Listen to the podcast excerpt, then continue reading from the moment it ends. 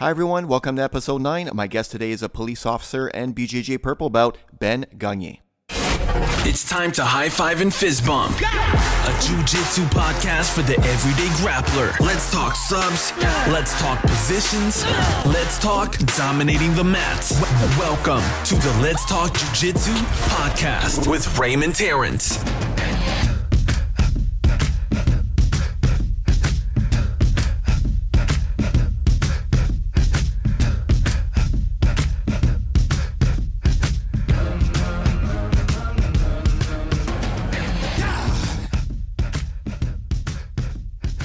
My guest today is a BJJ Purple Belt and also a police officer in the Montreal, Quebec, Canada area.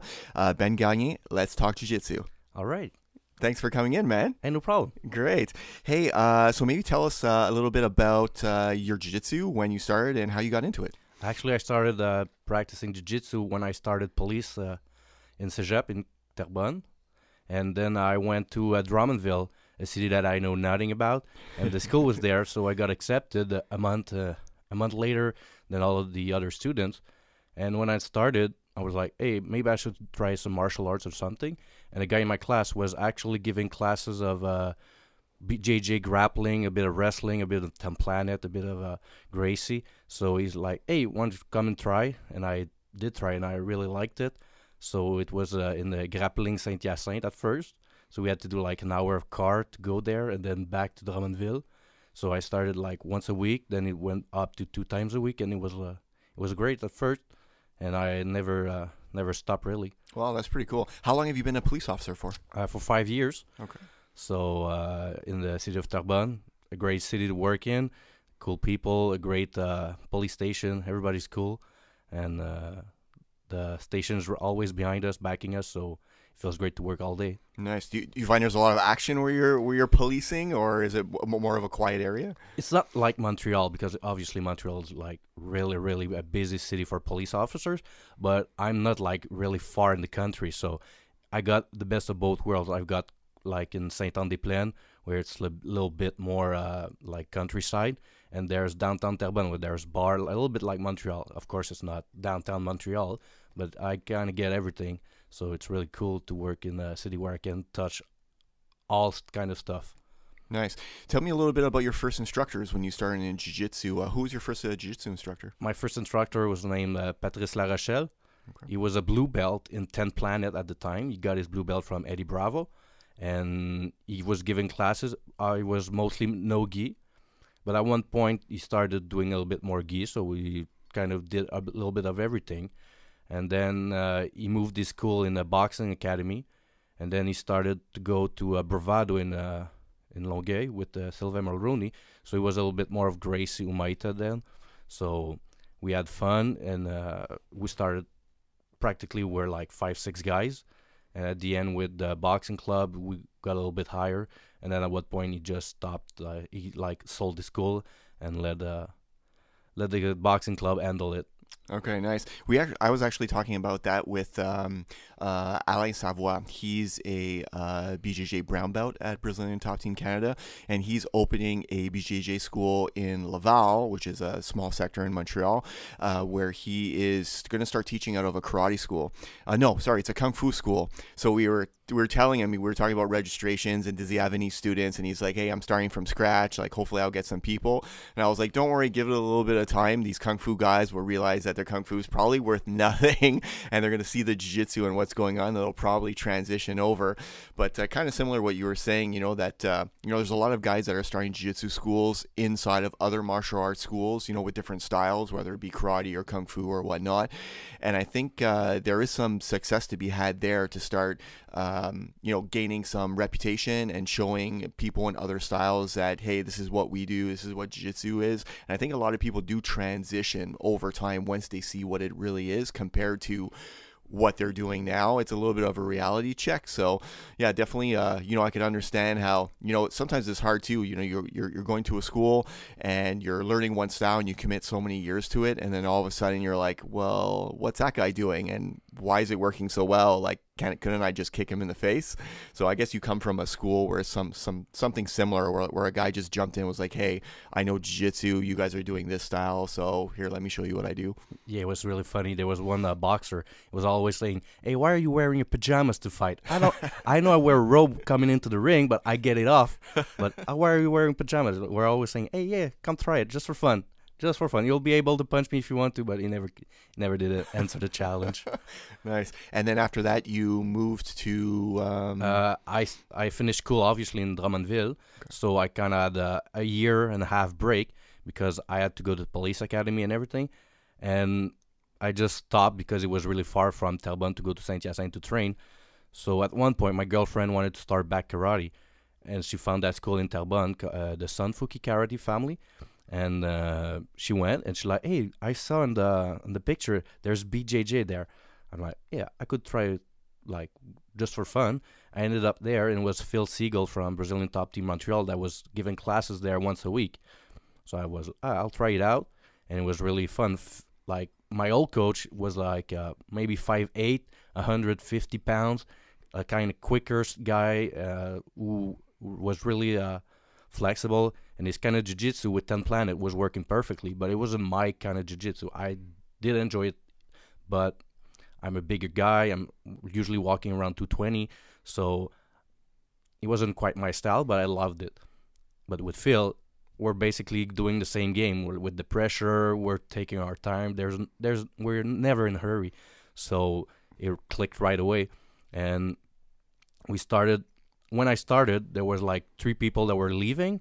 So I was the new guy, but I had already a background, and other people came in, and we were like four or five with the head coach of the karate academy, and from that point we always like four to five. Then we moved to a like brand new uh, dojo where we came actually, and it was pretty nice dojo in the in the arena, but we're always like five six guys maybe but it's all cool guys we're we don't have like any mma fighters that they're we don't have the next Georges St-Pierre. We're all working the next day.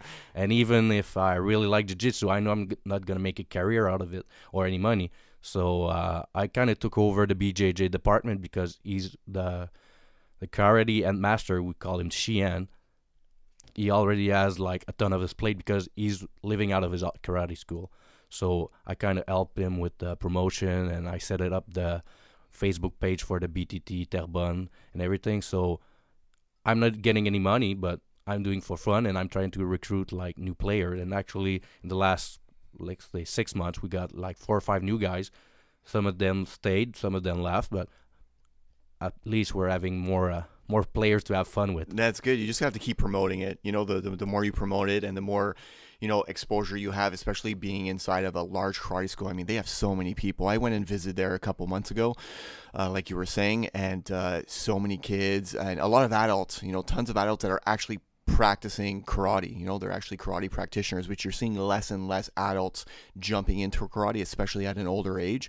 But uh, they do have quite a bit of people. I think a lot of people will transition over, and I did see that Shihan at the time, uh, you know, he'd be looking into the to the BJJ class, and he was asking questions, and he was standing there and looking. So you, know, you could tell that he appreciates the sport, which is really cool, and he can help you promote it at the same time.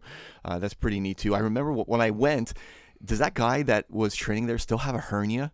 Yeah, actually, he's a kidney stone. It's a kidney stone. Yeah, he still right. has it, and we're still making like a bit of fun of him because we're like, "Hey, we're just gonna kick it once, and he's gonna come gonna right go. up, pop." but he's still there. That was hilarious when I went, and the guy told me he had a kidney stone, and he was still training. It was that's ridiculous because yeah. people go in and be like, "Oh, my toe hurts. I'm not gonna spar today," or "Oh, like, uh, like I'm not gonna go to jitsu because like my elbow or so whatever." This guy is going to jitsu with a kidney, full on kidney stone in pain, and it's got. I think it's been like months, right? That he's yeah, about it? Six months now. That's crazy. but at, first of all, Fred, when he started jiu-jitsu, he knew nothing about anything about like martial arts. None. His daughters are were starting jiu- uh, karate, sorry, and he's like, "Hey, I want to go too, so I'll start jiu-jitsu. It, it, looks more relaxed." And I remember I could just put my finger on the stroller. and was like, "Oh,", oh, oh, oh. and we're like, "Oh, he's never gonna stay." He's, but he persevered, and he's still there today, and he's way better than he used to be. And still today, like you said, he's got that kidney stone, but he's coming, he's doing the techniques.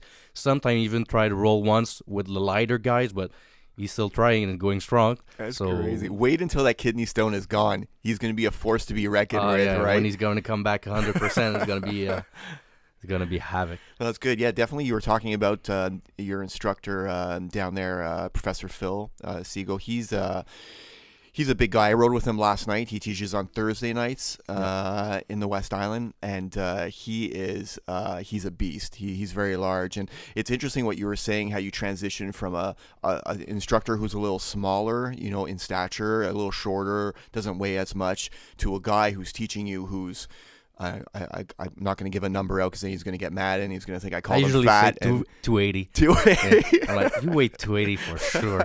He's like, nah.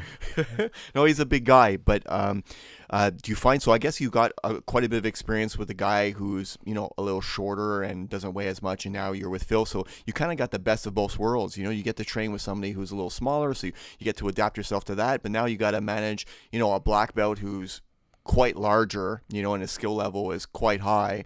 Um, do you find yourself adapting well? You know, being a being a bigger guy, I guess you're taking a lot of things from him. Yeah, actually, I adapting pretty well because with the no gi, with the quicker guy, it was hard because with the gi you can just pin him down and like get a second or two to just think or just catch your breath a bit.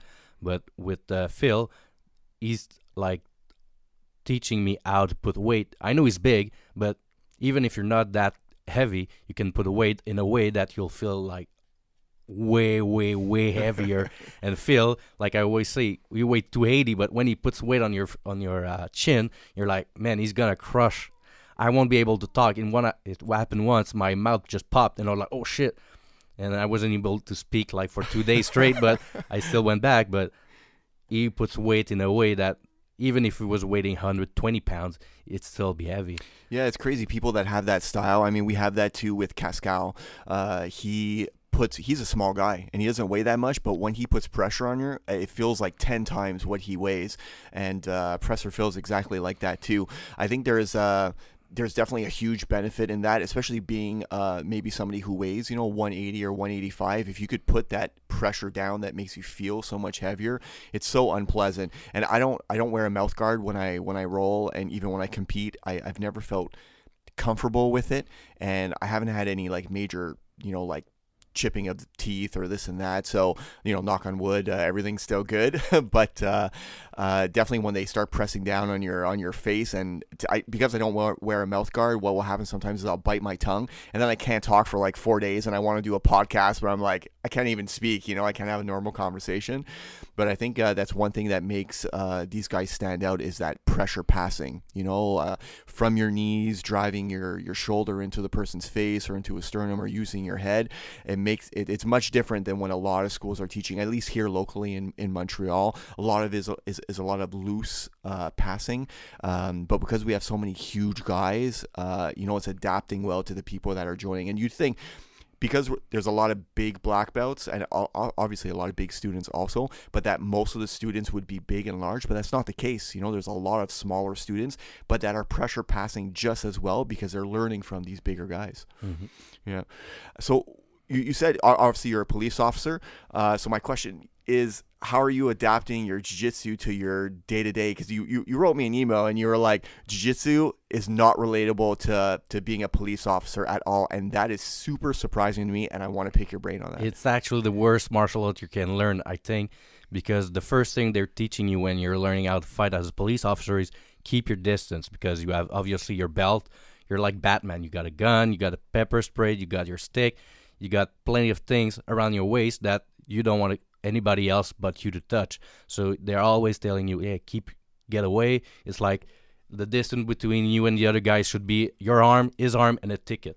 So it's like that Oh, distance. cool. Always Okay. stay far, so it, in case he's got a knife or anything.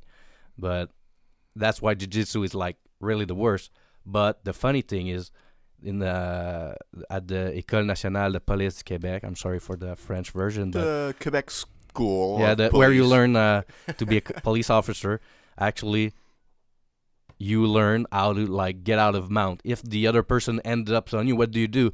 And they're like, yeah, just punch him in the balls. Okay, but if I'm not able to reach his ball, no, just just do something. and I remember when the the teacher was there, and everybody was like, "Hey, I'm punching," and they're yelling, "I'm punching him in the balls," and like I was telling, I was on top of another girl, and I'm like, "Yeah, okay, you want to punch me? Go ahead. I don't mind. Punch me in the nuts if you can." And she was like, "I'm not able to." And then she was looking at the teacher, "What do I do?" And she was like, "Uh, just try harder." Oh no. Okay. And I, w- when we reversed the role, they gave they gave me a bigger guy. I'm like, okay, you're ready? Yeah, one, two, three, and I just did a, a full mount escape, and everybody was like, whoa, what that? What the fuck happened? What did happen right there? Like, I just know how to get out of this position because of jiu-jitsu.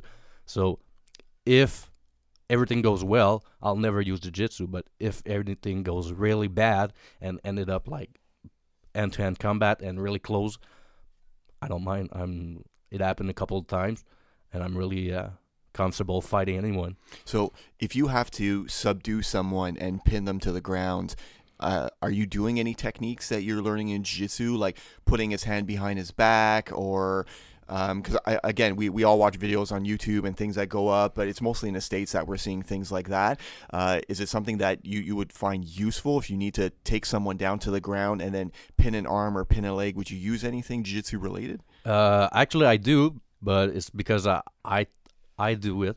Not uh, not a lot of people are doing it, but usually people are doing judo. They're really good because we want to take somebody down. I played football, so I don't mind just tackling. That's what most uh, cops do because it's the easier version. You just grab him and try to push him as hard as you can on the ground. It works because usually we're in better shape or we're not intoxicated, which is a big part of the job. so uh, it helps a lot. But usually, uh, I remember a couple of uh, incident that happened, and I did basically a two on one on the guy. My partner was choking him, like a rear naked choke, but the police version, and the guy was like trying to kick me. So I was, he had like kind of a butterfly guard. So I was like, oh, I need to flip on on his stomach because we want to put his hand on his back and put the cuffs in. So I just basically did a two on one. I escaped his uh, butterfly guard and I started doing wrestling control just to flip him over. Wow. It was funny because uh, my sergeant was outside, and usually the sergeant comes on calls and is like, "Hey guys, if you need anything, just call me." So he was about to say that, and he just heard a lady like yelling like crazy, like, "What the fuck happened?" And he wasn't hearing nobody. Like we were fighting, and then the guy was on drugs, really, really big drugs, and we were fighting. He was naked, obviously, because when you get a call with a naked guy, 99% of the time you're gonna fight with him. But like, I don't know why, but it's So, always that's happen. If the guy's naked, you'll end up fighting with him. Always. That's hilarious. So if you get a call and, the they guy's say naked. the guy is naked, there's a naked guy. you're about to Is he on fight. drug? Yeah, we're gonna fight for sure. That's and funny. The, the sergeant was like, "Were you fighting?" Yeah, we were fighting. And how the fuck did it happen? Well, I was calm. The guy hit me with a broom, and I just answered, and I did what I had to do. But still, I was so calm that he didn't even hear me or my partner yelling or anything. We just like it was as bread and butter. Like boom, I did everything I had to do. It was like real natural because of jiu-jitsu. Right. So in the academy, you guys learn more judo, right? Because I know at the at the college here with this John Abbott, they I think in the I don't want to say police academy, but in the in the course that you take, like your three years to Mhm. become a police officer, I guess. Uh, they I think they have a judo program, if I'm not mistaken. Uh, I cannot say for John Abbott, but where I was, there was two classes over the three years program. One was like we like to call it defense against the dark arts because it was like uh, in French it was défense contre les coups frappés. So we had to like just learn how to block and just escape. And the second one was more judo related. So we like a little bit more like uh, how to put somebody down or just grab the, the arm and put it in the back as as fast as possible. So it was more of a grappling style judo, and uh, that was it. And it was so funny because the exams, me and my friend, he was a blue belt at the time. I was doing jiu-jitsu for two years, and so in all the class, everybody knew that us two and another guy was doing judo. There's no problem there, and he's, they were gonna pass their exam like that. But like little girls who knew nothing about anything were getting excellent grades, and we we had like eighty percent, and he was like, "That's not intense enough." I'm like, "What the hell?" Because he expected more, I guess, from you guys. And he was a karate teacher, so okay. if you had intensity and were yelling, So for the last exam, what we did, we're like, hey, we're gonna do like a wrestling show. So we were yelling, and we're like, yeah. We had rehearsed like a little program where uh, I would sweep him and then he would sweep me back. But as we were sweeping each other, we're like, whoa, and we're hitting the mat as hard as we can. Like it was really wrestling. If I could have taken the chair and hit it with him, it would have been even better. But we had like an, an, an mount. We escaped everything, but it was just for the show. And did you get a good mark at the end? We got like 95 Okay, that's just good. because we were yelling and like pretending to do anything so it was funny but what you learn in school is really the base of it if it were only for me even what you learn at the police academy is not enough Right. If That's you- what most uh, police officers are saying. We don't get enough of that hands-on uh, combat training. Uh, and I found out too. So we have, uh, I come across a few police officers, you know, within different jiu-jitsu schools, and there's one that I remember just recently. Uh, he came in and he did, and he did a trial, uh, and he was saying that. So he said two things. We, we one of them we can get into later, but the main one was that the um, that the police department does not pay for any classes you would take that would help you in your day-to-day work as a police officer. If you wanted to take example your jiu-jitsu classes or you wanted to take a self-defense class to learn specific training for your job you know being a police officer that they don't cover anything for that. You know like companies would cover you know like example i have a daytime job i work monday to friday and 9 to 5 we're an international it company and uh, they'll pay for a portion of your gym membership, and I think it's uh, like up to eighty dollars a month for your gym membership, which is pretty cool because that's eighty dollars of my jiu-jitsu, you know, registration every month or my fee that I pay. It pays for three quarters of my of my monthly payment to the jiu-jitsu. Whereas you're a police officer, you're putting your life on the line, and they're they like they won't even cover that. I find that odd, very odd, but it's common. yeah And uh, where i work they don't pay for anything but we had to have formation each year. We have uh, like to have a certain amount and usually we got three days of formation. The first one is usually uh, cpr mixed with something that usually like school shooting or we try to work that part that nobody normally we never do but we have to still practice it just to make sure if it happens we want to be ready there's usually a day that's uh, we're sitting at a table talking about let's laws or new laws or something like now with the the cannabis situation we're having tons of information about that. And when they have time to there's a day where either we're going to the, a dojo to just review basics like cuffing techniques and anything but still it's one day a year.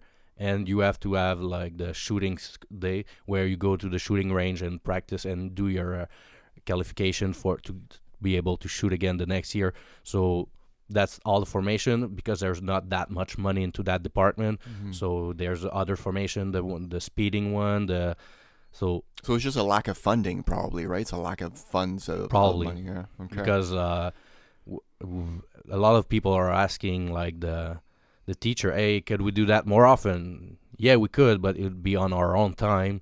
With uh, and I would like do it freely. I don't mind, and I uh, but it'd be on our uh, on our own time all the time. That's obviously. interesting. So here in Montreal, weed is now legal. Yep. Right? As of I'm trying to remember what date. Was it October 17th. October 17th?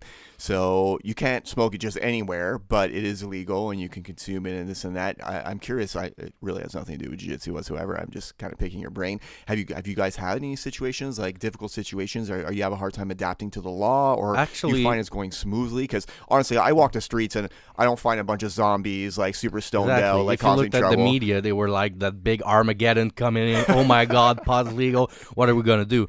Uh, I don't see any difference, to be uh, frankly honest. There's no net. There's no difference. People were smoking before still smoke, but instead of buying it from the dealer, which they probably still do because this the stores are always out of stock and everything Probably cheaper too, right? and probably cheaper, but they still smoke. Maybe like Uncle Joe, oh, I used to do it in the 70s. Oh, I'll try it back now, but that doesn't cause much as much problem as we thought we, it would. And uh, there's no uh, the the only thing that we're uh, experiencing is usually, let's say I pull you over, I see some marijuana, I'm like, oh, you're in re- under arrest. I had the the authority to uh, search the whole car and you. and usually that's how you found out other drugs or weapons or that was like the opening door for intervention For everything else, right? so now I see marijuana. I'm like, yeah, are you driving high? No. Okay, you have the right to have a little bit. So I'm not allowed to search a whole car on you. So it's kind of closing doors. And I've been a cop for only five years. So my mentality, yeah, drugs are bad, but I can deal with it. But Right. let's say older cops, uh, it's been 20 years that drugs are bad and marijuana is uh, that illegal. transition must be that really transition hard. is harder yeah. on them. Oh, it makes sense. But Wow. And you find, uh, and if I'm not mistaken, there's a new law that passed too that you can pull someone over for any reason whatsoever now. But that And- was and you- already the case. I can pull over anyone for uh, what we call the just if I want to make sure you're uh, sober. So I can pull anyone anywhere, anytime Okay. to make sure you're sober or make sure your driver's license are in order. So that's why we're always asking driver's license, uh, immatriculation, and uh, insurance. But, but but now you don't have to have a reason, No, right? the only thing now we don't have the reason for is the breathalyzer when we say when we're if i'm before i have to uh, think hey maybe that guy's drunk maybe i should because of this that and those reasons but now i can just go see you and uh, hey pull down your window yeah Blow in blow in this. this Oh, wow. okay you're good to go i don't think we'll do that more because it's Right. legal but it's mostly for uh, roadblocks Right. And if, and if you have a suspicion of something, you Exactly. it, yeah. Hmm. usually we had to we had to you have uh, suspicions but why would i do it if i'm like 100% sure you're okay to drive why would i go ah so probably most cops will just stay with the suspicion basis Right. I guess a lot of cops have to find new spots to, to give people tickets. They can't stand out of jiu-jitsu schools waiting for all the stoners to come out anymore. yeah but it wasn't the case in Terrebonne so uh, There you go. nice. Actually, the police officer I, w- that came and did that trial uh, recently, he was telling me that um, that there are less and less police officers, at least here in Montreal, with the millennials. or less millennials going into the program to become police officers because they were saying the schooling, the money isn't there.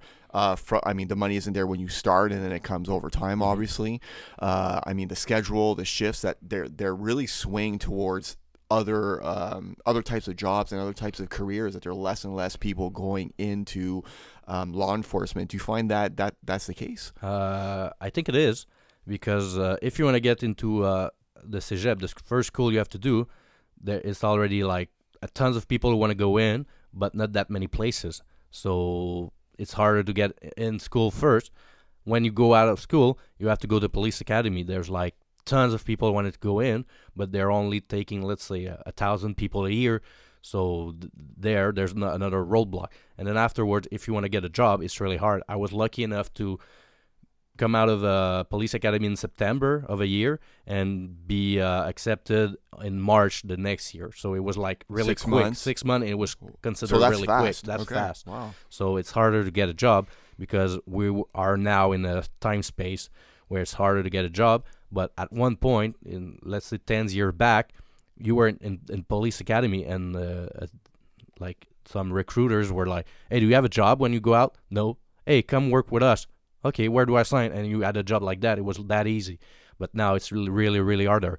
There's like tons of CVs. Like they're practically just picking out of a bucket and say, "Hey, you get an interview," and "Hey, you get an interview," and that's it because So, so I guess too I, much. so I guess the millennials know this is uh, they have access to information obviously so for them I don't want to go through all that heartache and this and that and it's going to take me forever to find a job if they already have a huge bank of people looking to be police officers I could see where that would discourage people from going into it Especially the police academy is really expensive, like eight grand, and it was eight grand when I went, so it's probably now closer to nine. But okay still, you go there, you do the police academy. It's a fun experience, but because they provide you housing and all that yeah, stuff they provide too, you housing house. You stay there for 15 weeks.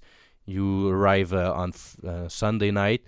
You leave at Friday night, and uh, it's really fun because you're doing police stuff for the first time. You're you went to college where they're telling you, hey, it's gonna be like this, it's gonna be like that, but that's another step.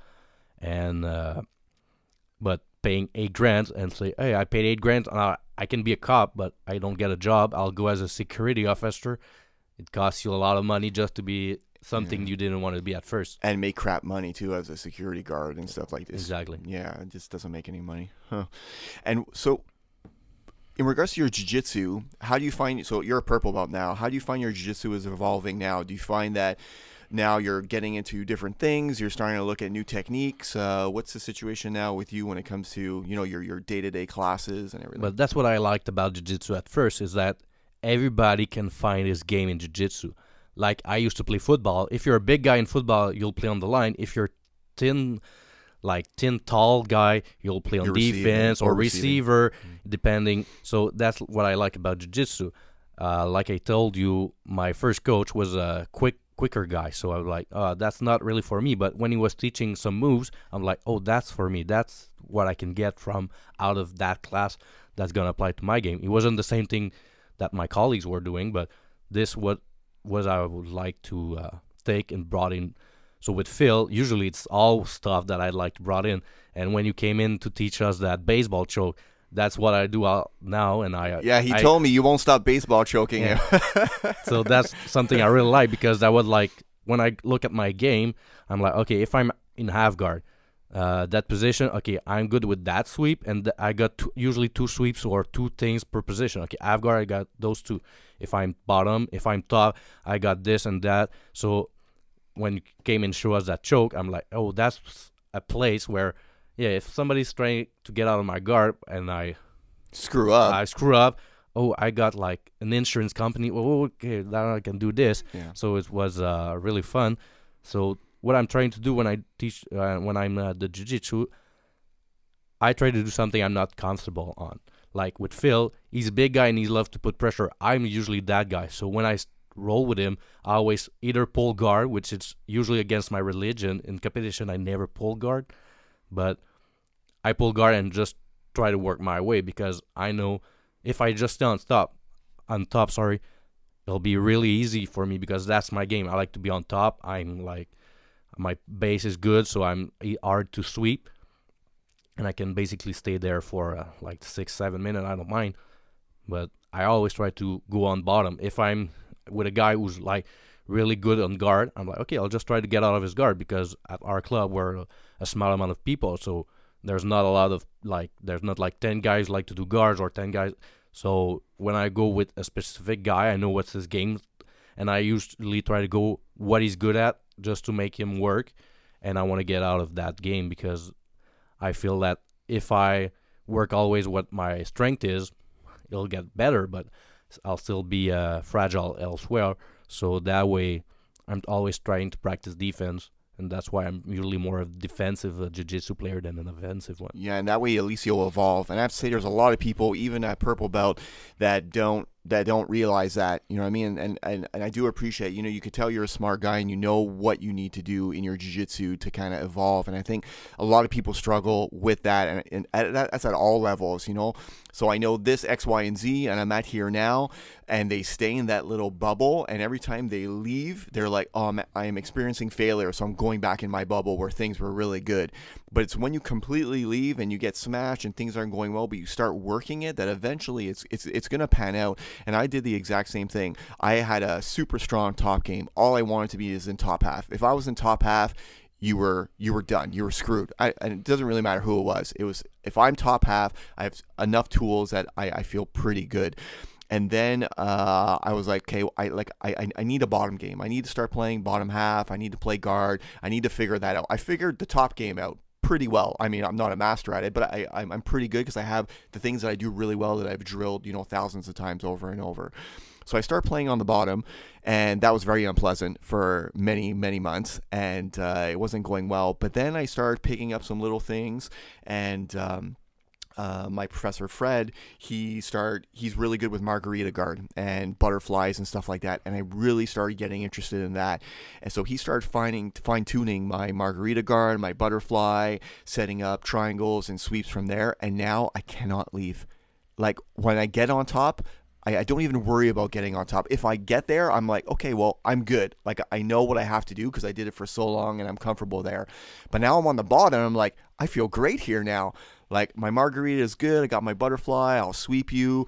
I, I, I, land lots of triangles. There's so many options from there, and I feel good there. So I won't. I don't press the top position. So if I get top position, it's a bonus, and it's because my bottom game worked. So I worked on the bottom. I swept you. I ended up on top, and now I know what to do.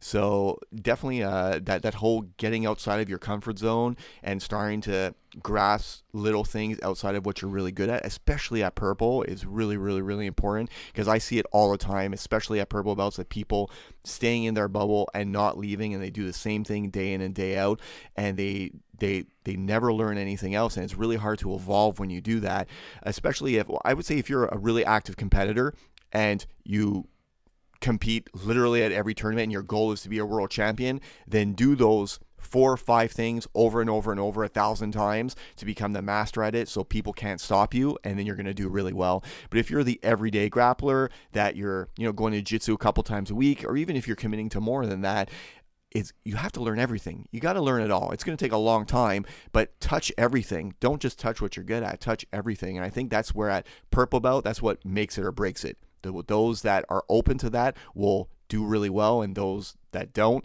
they might stick with jiu-jitsu, but it'll just take them a little longer to get there.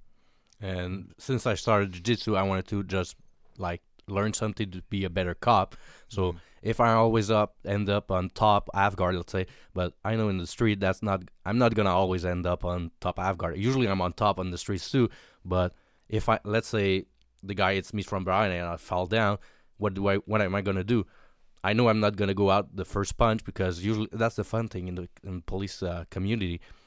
A lot of people never got hit in the face just once and like, oh, but what if it hits me? I'll go down. No, you can get a lot, lot, lots of hits without falling down.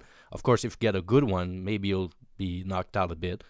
But if you get hit and you fall on the ground, what's gonna happen? So that's why I would like to work bottom, top, like everything I can get my hands on. I'll try it. That's pretty good. Yeah, I, I think, especially having a variety of training partners is good too. Do you find that because you don't have, you know, like 30, 40 students in your club, do you find it harder to evolve? Do you find it's taking longer? Or maybe, you know, Professor Phil is kind of feeding you that information due to the lack of, you know, numbers that are there in the club? Uh, with the curriculum, we're really, really good when we come up to uh, Montreal to do the exams. But uh, when we when new people are coming in, or let's say we got a new guy who's from Forte, he's a really good competitor. Uh, comp- yeah, competitor. Competitor. Sorry. You, you could tell the guy's French. Yeah. uh, he's a really good competitor, and uh, it's fun to fight with him because he's new, and I have I cannot go like easy on him because I don't know what he's gonna do. But with my best friend, I know he's like a top guy too, and he's gonna want to do an armbar. He's an armbar guy. He's gonna do an armbar. We already know. Usually he's trying to uh, choke you, and I'm like, "Go ahead, choke me." I'm looking at him. I'm not even doing anything because I know, know, he just waiting. He just wants my arm. So I'm like, "You're not gonna even come close to finish that choke." So, but with new guys, usually it's a little bit more fun. So that's why uh, everybody's welcome to come. But since we're a small group, and uh, one of our main players got a kidney stone, it's hard to uh, to evolve uh, as fast as other schools would do. But on the other hand, when we're getting classes with Phil, it's like a uh, private class all the time. We're four, five guys, six. So when you like you're trying to learn new moves on the the sheet, it's really easy because he's there to show you and he doesn't have to look over 30 or 40 guys at the same time. Yeah, those smaller classes are gold. And I think a lot of people don't recognize what they have when they end up showing up to class. We'll just say it's snowing, it's crappy weather out, and you're like, I'm going to tough it out, I'm going to go, and there's only three people that show up you basically have a private class with your instructor for like an hour, an hour and a half, two hours, however long your class is. That's gold. You're, I mean, you have to pay 80, 100, 150 dollars for a private, depending on you know who you're doing the private with and whatnot. You're basically getting that for your monthly membership fee. So I, I do appreciate smaller groups with you know your instructor because you're going to get lots of knowledge and he'll be able to fine tune some things. The lack of rolling afterwards is where you kind of you know you, where you kind of have issues with because you don't have maybe you know 10 15 guys to roll with every every class uh, but it is gold having you know smaller groups and you know being able to fine tune the things that that you do I, I think in smaller clubs it's good for a certain amount of time and then you have to kind of step out of the box and be like hey, well I'm going to have to go to my affiliate school over there and I'll go roll with those guys, even if it's like once every month or once every couple months, just to get side, outside the boat and be like, okay, I'm getting all these privates, technically privates with my instructor. I, it's going well against the four or five guys that I'm rolling with every week. Let's see if it actually works on the masses afterwards. Do you ever do you start? Do you, have you started starting to kind of branch out to different uh, BTTs and going to different schools or Actually, when I did Abu Dhabi in 2016, I went to the HQ a couple of times just to roll with different people because I wanted to uh, be more in touch with my jiu-jitsu and see what was working because what was what's working at in Terrebonne usually don't really work where I go elsewhere because I know I'm good at and I know they're weak at that point. So I have to uh, figure out if it really works. I'll try it with other people. So that's why I went to Montreal a lot. And usually we try to go once every six months in uh, West Island just to have new training partners because we're not a big, like I said, a big school, and we all got a job on the next day. So we're not there to be world champion. We're just guys who want to uh, have fun, learn have fun, uh, do sports a bit, Yeah. and instead of playing hockey, we choose jiu-jitsu. So uh, that way, we're learning uh, something valuable and having fun at the same time. But uh, since we're not competitors at all, for us it's good and it's it's fun because Phil is a really good coach. But and you get to know the people that you know really well, right? In a smaller Yeah. group, you get to know And- everyone. we, like I already said, we don't have any those uh, MMA guys like I'm there to crush and uh, I want to be the best in the world right now. So if I get a choke, I'll do it. If it doesn't work, I'm not gonna just uh, power it out. I'm I'll let it go. I'll try something else. So actually, I remember the only guy who got hurt at all at our club was one of those big MMA guys that came in and wanted to try out, and he like popped his shoulder because it was. I don't know, trying to overpower everyone. And it just didn't work at all. Mm, But that way, everybody's getting to work the next day, and we're all having fun. that's good. Yeah, you have to, especially if you're, you have to look at it in a casual way. Sometimes you can't take it too seriously, especially if you're not, again, if you're not too much of an active competitor. It's you're like you're going there to have fun. Like you said, like you have to go to work the next day. You know, you can't go. Sometimes you even have to work after class. There you go. That's horrible. I did that yesterday actually, and I almost fell asleep at work. It was really rough. Uh, you said that you competed in Abu Dhabi in 2016. Tell me a little bit about your experience there, because you went as a blue belt, right? Yeah, I went as a blue belt. Uh, my first coach was, uh, which was Pat. His big competition was that Abu Dhabi. Even cut weight a bit, but he didn't cut weight that much. So I was like, hey, I want to do that. If I ever got to do a competition, it's gonna be that one because it's the biggest one we had in Montreal. So I'll do this one, and instead of uh, just going at my normal weight, I'll try to cut weight a bit.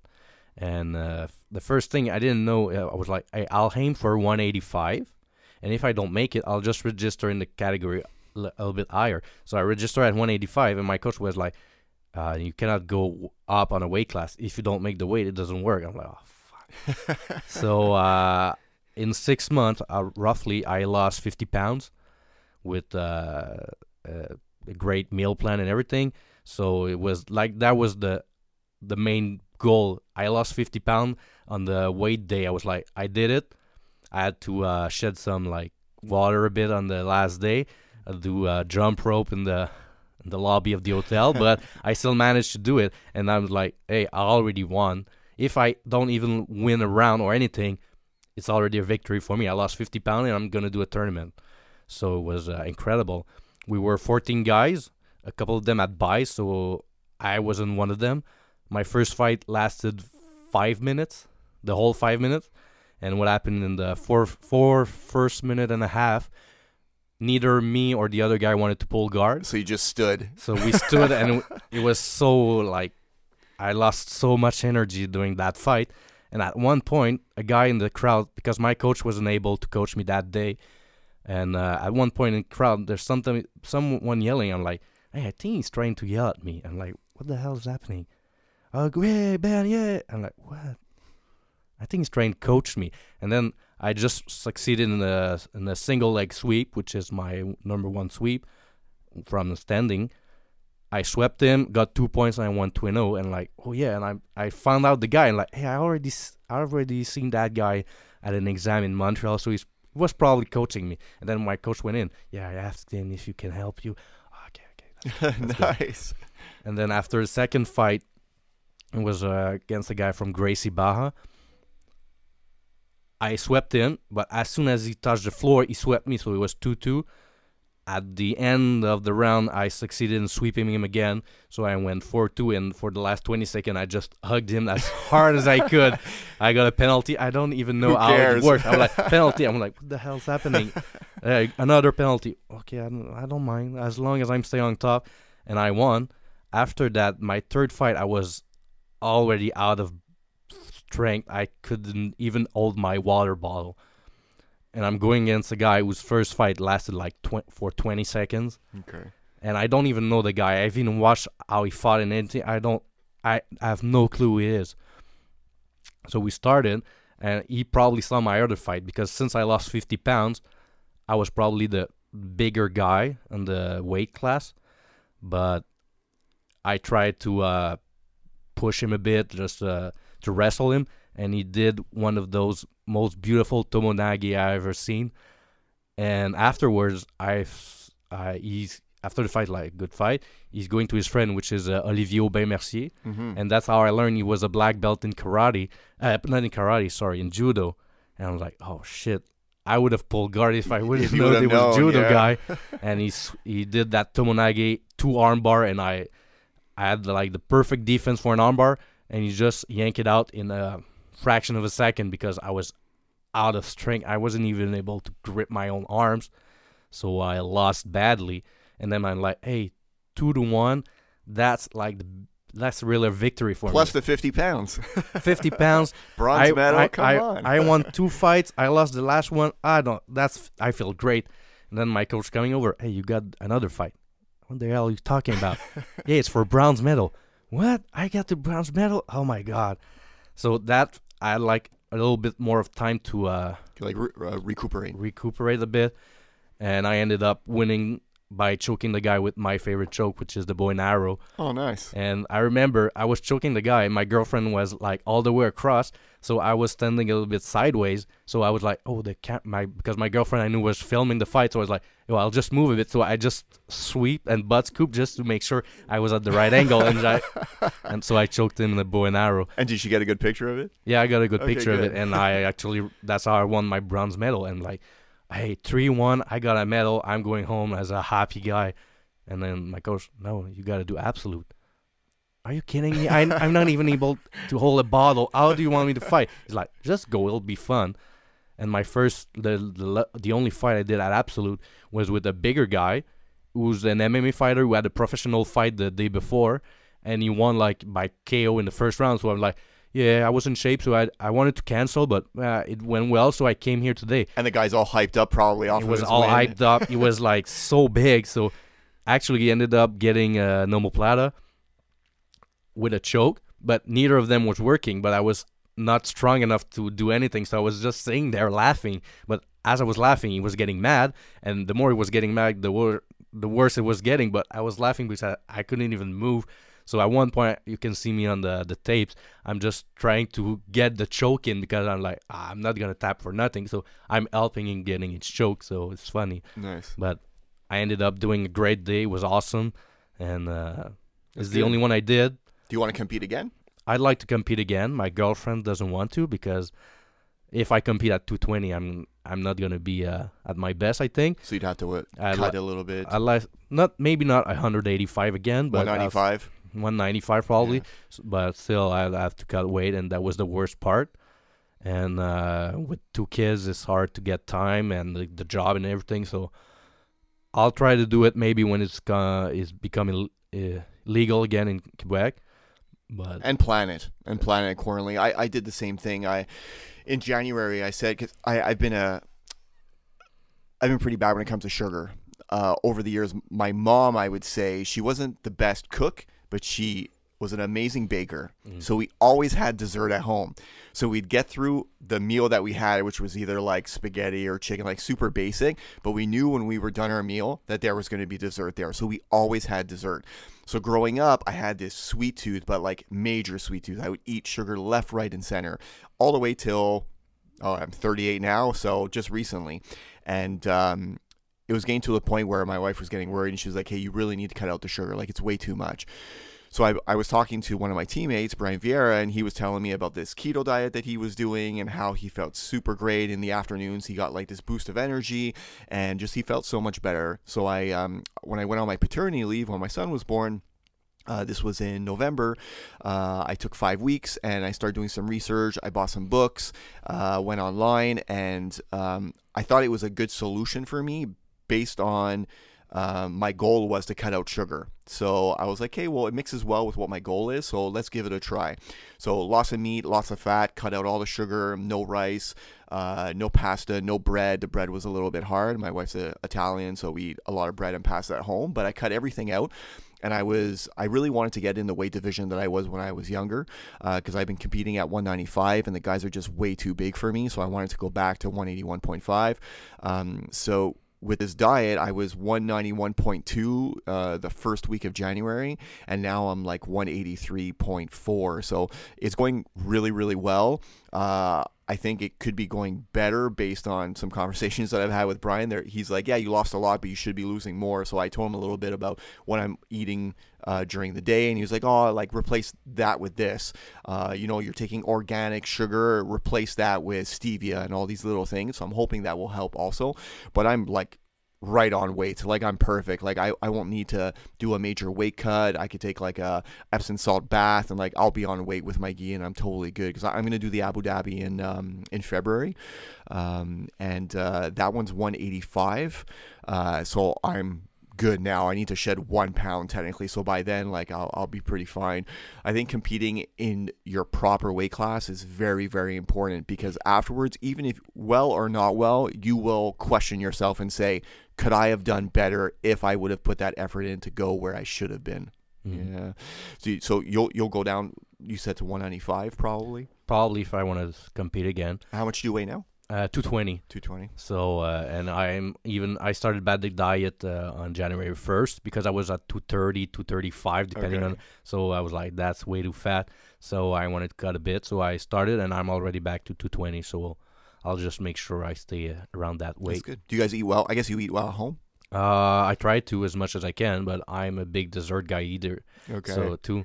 So I try to to cut uh, ice cream or anything that's uh, It's hard. I'm Yeah. telling you, for two weeks, I, I, I honestly thought I was dying. I was getting like these hot flashes. I was shaking. I was like, and I got a cold, uh, like a really, really bad one. Uh, and it was really like my body was trying to adapt to what I was like. I just put it through this big shock, uh, and the sugar, it was it's like cocaine. It's just like I, I needed it all the time. So, but now I feel great. Like I don't need it. Uh, I feel like my energy level is so much better. Um, my meals are pretty like I want to say bland or no, not bland, but repetitive. Yeah. Right. Uh, I you know, there's a lot of keto meals out there, but I mean, it takes a lot of like you got to do a extensive, you know, grocery run and whatnot. I'm not ready for that, but just the basic stuff I'm doing. Um, but I find that the energy level is is much better due to the fact that there's no more sugar in my diet. And I didn't think it was going to make a big difference, but it's crazy how much it makes a difference. But it's so hard to drop it because sugar is in everything, everything. Especially if you love dessert and and you're in a routine of doing that after you eat that I need a dessert. It's very very difficult. But um, you should try keto. The keto's not bad. yeah. I'll try. it. I'll, I'll take a look. Take a look. I mean, the best thing is to research this stuff. That's what I did. I didn't jump in and be like, okay, well, everyone's talking about it, so that's what I'm going to do. No, no. Like, I bought books, I went online, I read as much as I could on it, and then determine will this work for me based on the goals that I have set. And it was, you know, everyone sets goals in January, it lasts a month, and then they just drop it. But I'm really finding that this could definitely be a lifestyle long term as long as my wife is on board. Because, like, two weeks ago, she we have a thing called Mr. Puffs, where it's like Tim Hortons Timbits, and again, Tim Hortons people Americans are like, "What's Tim Hortons?" So they're like these little basic like donut bunches, I guess, or like these round donut balls. Uh, but this place called Mr. Puffs does it like to the extreme where you can buy a box of 55 and they put like chocolate or caramel or strawberry on top. So my wife knows that I'm like, I'm going through this it was like the first couple weeks I wasn't feeling super great because I was adapting to it.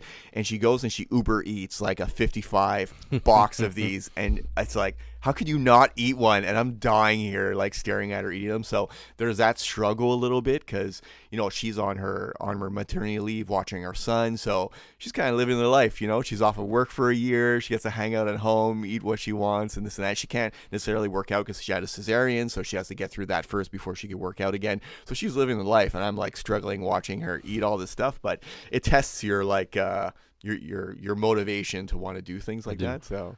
It does, Yeah. big time.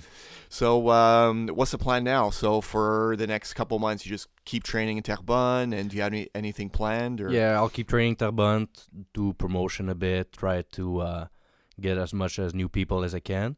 Uh, Shihan actually started. He wanted. He was a. He's actually a purple belt in uh, Brazilian Jiu-Jitsu. Oh, cool. but for the last let's say year and a half he didn't train because he's a world champion in karate he went to the worlds and everything he even trained with Georges St-Pierre at one point. point and uh, the thing is he wanted to do started doing jiu-jitsu again but since he's giving out the classes he decided that once every two mondays he's mixing jiu-jitsu class with the karate people because it's his advanced class and he thinks that uh, every of his black belts should be at least to a level of a blue belt in the That makes sense. in BJJ.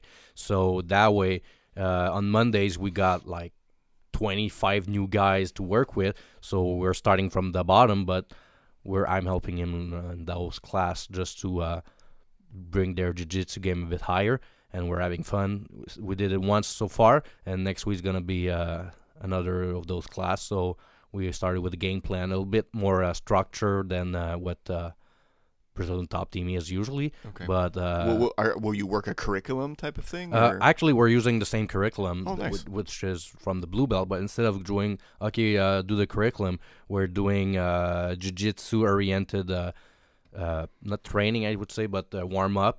Instead of just I do techniques and it'll start that way. So we're doing uh, warm ups. Afterwards, we're doing techniques, but a little bit instead of just following the the, the sequence.